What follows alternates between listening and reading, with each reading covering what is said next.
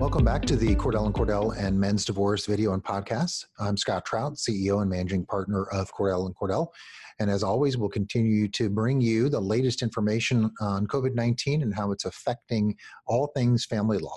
And specifically today, we're going to talk a little bit about mediation, which we addressed a number of weeks ago with some of our Cordell attorneys in Utah and California. But maybe today we'll talk a little bit about it in a different aspect because early on in COVID, we were talking about ways to get things resolved before you could file. And today I'm joined uh, by Claire in our uh, Baltimore, Maryland office. Welcome. Thank you. Nice to be here. So, as usual, again, always the word of caution that this isn't to be taken as legal advice. Uh, you know, your facts are different, and circumstances may dictate something else in a different direction. And for us, we want to just give you some talking points and some tips that you can take to an attorney if you need a consultation or if you have an attorney right now uh, to really stimulate uh, that conversation. And so, keep in mind that we can also provide you with a consultation if you want at 866 Dad's Law or on the web at CordellCordell.com. We can do it telephonically, virtually, or in person where appropriate. So, uh, let's just jump right into mediation. But first and foremost, everybody always wants to know every time we uh, get to another city in our state, around the country with our Cordell attorneys, what's going on with the court system in Baltimore. Well, um, Maryland is starting a phased reopening for their courts. So from March until about June, there was not much you could do in a courthouse. Now that's changing. So courts are beginning to have remote hearings, and that's going to continue through pretty much August. And you can handle remote initial hearings, uncontested matters, or very straightforward things. By about Labor Day, we'll be able to get back into the courthouse in person and start proceeding on substantive hearings and cases. And a lot of courts are sending people to remote mediations, actually. We're going to be, we're all on Zoom a lot. Interesting. So, in terms of the opening, you know, we were, I was talking with our attorney in Buffalo you know there was nothing you couldn't even file and in some points in, in our parts of california you couldn't file no e-filing some parts around the country don't have e-filing mm. and you actually have to file in person so i mean i assume guys if they have something going on they can at least get in what i call in the queue yes you absolutely can get in the queue and the sooner you do the better because they're starting now to schedule hearings that will happen mm. this fall and so you don't want to be bumped out of that so yes yeah. you can e-file stuff there are only a handful of counties in Maryland that still require you to send something in by mail. Most everywhere is electronic filing, and you've been able to do that throughout the pandemic. Good. So I mean that's one thing. It's it's a huge relief for guys who want to move forward, and you know now we're week 14, at least as I keep track of kind of post COVID from early March, um, and a lot of people waited. They, you know, they didn't want to do anything, and, and we're seeing that here across the country in our offices. Where we're starting to see guys coming in and kind of at bigger numbers. It's good and relief that they know they can move forward and file. Um, so one of the things I think is of interest, and I've always been a um, someone that suggests some sort some sort of um, I guess means of mediation, uh, mm-hmm. and that's a kind of a complicated um, perhaps word and people don't really understand what it is, whether it's mandatory, voluntary, what does that mean? Do I have to do it? So maybe the best place to start is to, to just kind of tell people that's watching what really is mediation in family law. Okay, that's that's an easy question to answer. Um, I'm I'm trained as a mediator and as an attorney who represents people in mediation. So, mediation is a productive conversation where two people in a family law context, a husband and a wife, would sit down, usually with their attorneys present, and then with the mediator, who's a neutral third party. They're usually an attorney, sometimes not, um, and they help you try to resolve an issue or all the issues in your case. In a couple hours of a session, you can reach an agreement on everything, something, sometimes nothing. Um, and it's a way to try to resolve your case without court intervention. Mm-hmm. Yeah, it's huge. I, uh, you know, I've been a fan of it in in one way or the other. Not necessarily formal. It's uh, formal isn't for everyone. Mm-hmm. Where you actually employ a, a third party neutral. Um, I've always said to clients coming in the door, "Hey, let's try some informal mediation, albeit meeting Let's prepare a settlement offer. Let's get everybody in the same room. That's pre COVID, obviously. Uh, mm-hmm. Uh, and let's see what we can do uh, because it does. In the long run, it's worth probably the shot. There's a strategic way. I look at it as I get a free shot at evidence. I get to see what they're going to argue about. Um, and maybe it settles and we can save a ton of money in that regard. But I guess that's the question. You know, everybody wants to settle, but do you really think why should guys go to mediation? Is it for everybody? You know, is that something that you would suggest almost in most every case that comes in the door, whether it's formal or informal? Well, in Maryland, as a practical matter, almost everyone ends up going to mediation because Maryland courts in family law cases require you to go to at least custody mediation as part of their mm-hmm. regular handling of cases. So I always tell people even if you think there's no way your case is going to settle, you have to go. The court's requiring it. So let's try to make it as mm-hmm. productive as possible for your case. And it can be productive as a way to get an agreement, but just like you said, it can also be free discovery. Um, even if you think we'll never come to an agreement, I say the sky is blue, she says the sky is purple. Um, you can still get a lot of helpful information because you're there and just like you said you're you're telling the person here's what i'd like what would you like and the best question to ask at mediation is why? Why are you asking for this? Why would you be opposed to that? Because if you can get the other person to tell you oh well i don't want you to have you know overnights during the school week because you can't get homework done and you can't get the bedtime routine done and they just play video games at your house well there you already know what they're going to argue against you at a trial and you've gotten it for free so now you can use the time to prepare and counter that and also sometimes it's a helpful place to just say those concerns you have those aren't even correct yeah. here's my here's the homework records here's you know, here's the bedtime routine in my house. And I guess there's some question, and, and you know, I'm thinking, I'm even asking myself whether or not informal or formal. 1st mm-hmm. question guy may have is, can anything that's said in that meeting, either way, be used against me later if we don't settle and we can try it? Meaning, I guess, is one confidential and one not? I mean, that's a right. good question, right? Right, it is. All media, all settlement negotiations are confidential courts want families to resolve their case. So courts make it very easy for you to have honest and candid settlement discussions. So if you went to mediation and you said, I would take this schedule, and they don't agree to take it, but you end up at a trial and the person says, Well, wait, when we were at mediation a couple months ago, you said you'd be fine with that. Mm-hmm. They wouldn't be able to finish that sentence because those settlement negotiations are inadmissible. The court doesn't hear the substance of what you talk about at mediation, whether you're at a formal mediation with a mediator or if you're just at a meeting and somebody's at a conference room to work things out. Yeah. So that information is always protected from the court. So I guess then the question is is the downside really only cost? Is that really kind of when, when they're looking at it, it's an added cost to a normal course of litigation? I would say it can be an added cost. That would be that would be probably that's the downside that people think of the most.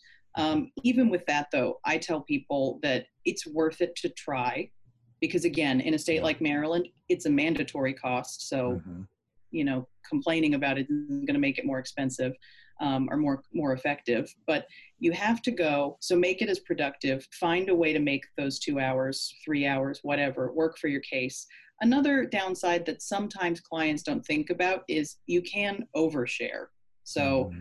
you don't want to sit in mediation and say, oh, well, we always get homework done. You know, I drink four or five beers while my son does his math homework because then maybe you've shared something that isn't going to be helpful to your case. And while the substance of your settlement negotiations is confidential, I sometimes tell clients you can't unring a bell. So sometimes you might go into mediation and you might share something or say something that is going to hurt your case because now they know it and they can use that against you. But yeah. that's an avoidable downside. That's what yeah. that's my job to help you prepare to avoid that. Right. Yeah, I try not to use cocaine while my kids are at home, right. kind of thing. Right. You know, and they didn't know it, and now they're not going to use that statement, but now they're going to maybe drug test you. They're going to go. It goes down the path, and that's why there is some advantage that a lot of lawyers don't think in that way. Uh, mm-hmm. and they really share too much. And now yeah. we're really prepared. If we can't resolve it, now we know the direction, we know the strategy, uh, we know their weakness, perhaps. Um, and there and is. I always uh, we do these seminars at night, um, and one of the mistakes we talk about in the 10 stupidest mistakes is talking too much. And that doesn't mean talking about the kids or the legal custody or, or you know, perhaps even in this event, but it's really sharing too much strategy. Uh, it's like a mm-hmm. game of uh, Texas Hold'em, you know, or yeah. poker. You know, if you, you your two down cards are aces, you're never going to flop them up so everybody can see because everybody's out. You know, that's Right. the point. There's some things you just keep close to the vest, and I guess that would be this case. But mediation and why I found this so interesting during, at least during COVID, and depending upon around the country, um, it very well may, may be like in St. Louis County here in Missouri, um, that the average length of a case may double or more because of COVID. Our court system's still in phase zero to phase one. We're not even open. Uh, there's still no in-person hearings. Can't get in the door. They're not really conducting trials via Zoom. Um, so what that really means to guys, and I've been saying, is you really need to rethink your goals um, and really analyze whether or not settling, going to a mediation, maybe revising them downward uh, if time is uh, more important to you, is to really consider that. I mean, that's why I think mediation actually may facilitate a better resolution for some guys, albeit it's not the one that they they first wanted prior to COVID. Um, but if they're like, I've got to get over this sooner than later, then I think that's a conversation that they need to have. I think that's why mediation. I find this topic so interesting, really, Mhm. especially in this pandemic, um, that really gives guys an opportunity uh, and a light at the end of the tunnel to resolve their case. You know, you Yeah. don't want to go on for for two years. I mean, when I first started practice, I mean, it was 27 years ago. It was not unusual for cases to go two years or more, and and I can't imagine now. You know, Missouri is used to be under a mandate of six to 12 months, uh, and that's long enough. So I, I do find it interesting. Yeah, even before COVID, you know, Maryland courts would have, Mhm. you'd be lucky if you were a year from the day you filed to the year you had your divorce hearing. COVID's only going to make it longer. Um, but one thing I always tell people to consider when they're when they're contemplating mediation is think about okay, if you sit down and you have a conversation, what's your best option if you don't come to an agreement? And now mm. that we're in this COVID context, you know, if your best option to saying, well, I don't want to go to mediation, you know, I don't want to have that conversation, I just want to wait for a judge to decide, you could be waiting a very long time. So if the difference is between having zero time with your kids versus having some time with your kids to use the remainder of your litigation process to keep building good facts because you got some time at a mediation now and you can live by that interim agreement for a couple of months until you can get back in front of a judge well that's going to make you a much stronger parent asking for more time down the line if you can say i've been seeing my kids on the weekends and on some school days and i've been helping them with that then i didn't have any time with them because i didn't want to sit down and have settle for maybe less than my ideal outcome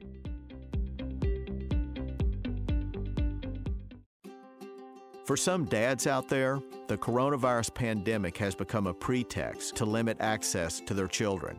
Other dads have been pushed out of key decisions affecting their children's lives. If you're one of those dads, Cordell and Cordell is here for you, as always, but with expanded services. We can meet you in person or by video conference on weekdays, evenings, or weekends. Our goal is to step up our service to meet your needs now.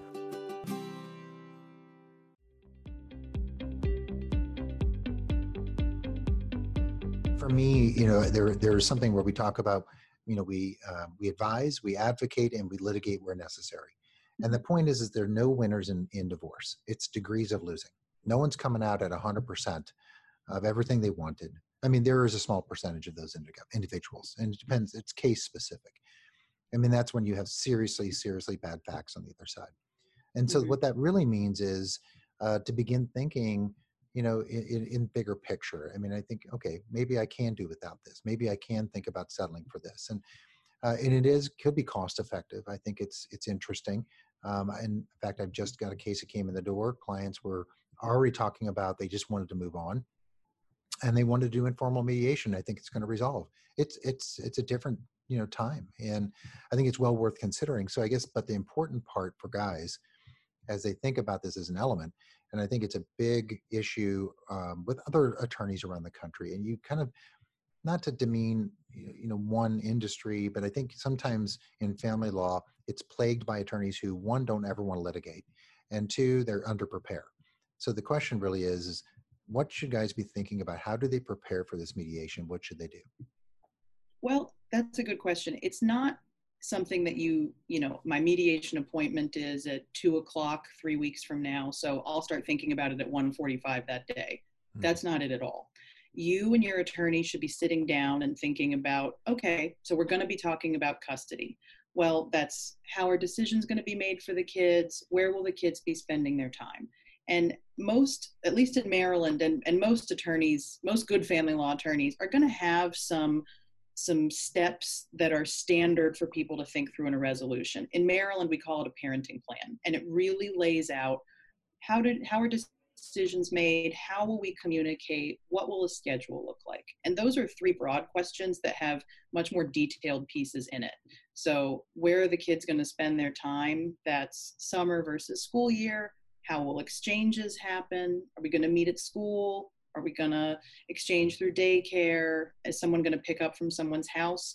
Those are all details that you want to have pretty well decided before you sit down to make a proposal. Because the more detailed your proposal, the more seriously it's going to be taken. Mm-hmm. A lot of times, parents come in and say, I want 50 50.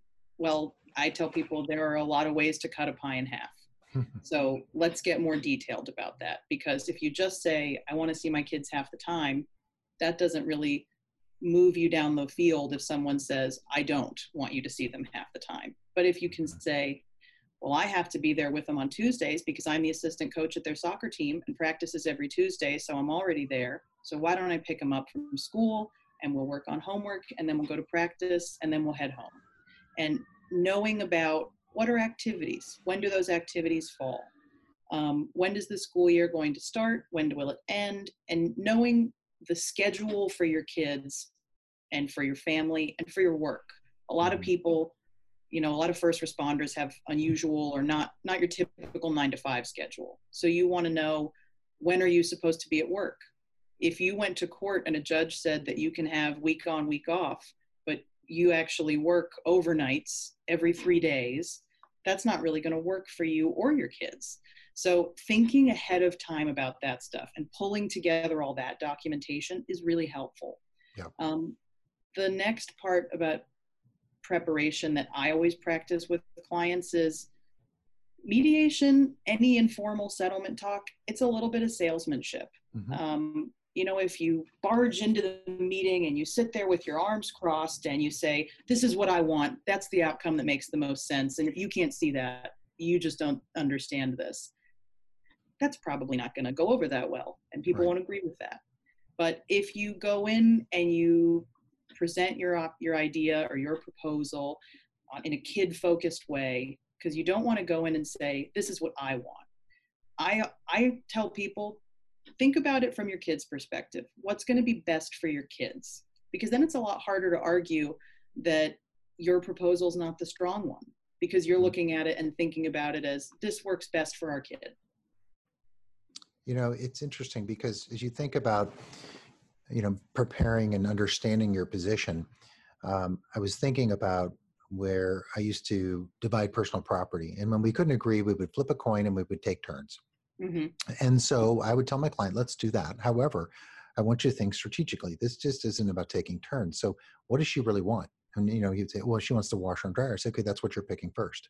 Then you can trade it later for something mm-hmm. that ultimately you want later. And that's really what it is, is, you know, play upon the weakness, play upon whatever they want, you know, and, and de- divine or design a strategy around that. You know, for example, it could be this case I have, mom is, um, has some bad facts but mm-hmm. all mom wants is joint custody and she wants the label. That's all that matters. And so, okay, that's fine. We can eventually offer it up that label, but we're going to design the, you know, the actual time in a different manner and you're accomplishing it because they feel like they've won. So everybody's got to feel like they, they walk away with a win. Otherwise it's not going to resolve. And I think that's, you know, as you suggest, you just can't walk in the door, um, you know, having prepared 15 minutes beforehand. I've seen it happen and it's you can, you can tell when that's happened. No doubt about it. You know it's i've always told clients though if you don't prepare when i was in georgia it was mandatory and i said well this will last two minutes or you know 10 hours. I just can't tell you. Depends on how they're going to come in the door. If you say look i would like you know week on week off they say nope and that's it and it's, and it's over because mm-hmm. they're not prepared to really think through it and find alternatives. I mean to make it productive we may have 10 different versions of everything, you know, different, different versions of settle, uh, property, of custody, Mhm. and and knowing highs, middle, low, but also also keeping in mind. I always tell my client, I'm going to keep over here, and you know, this is what I think is likely to happen if we try it. So you Mhm. know, kind of your room here, your negotiation room, and uh, and I also want to always let clients know, don't ever feel pressured. That is the biggest thing. If you feel pressured to get this thing done and signed, you'll have regrets the rest of your life. It has to be one in which you feel good about the agreement. And Yeah. so if it's a pressure, you walk away, no matter how good the settlement is. well sometimes sometimes that's the most important piece to know is that you don't have to settle your case at mediation Yeah. um, at least in maryland it often comes really early in the process and so maybe your case just isn't ready yet maybe Yeah. you don't know all the facts you need to know but you started the conversation and you know some information Yeah. and it just has to be good faith efforts, right? You can't walk in there with a no on everything.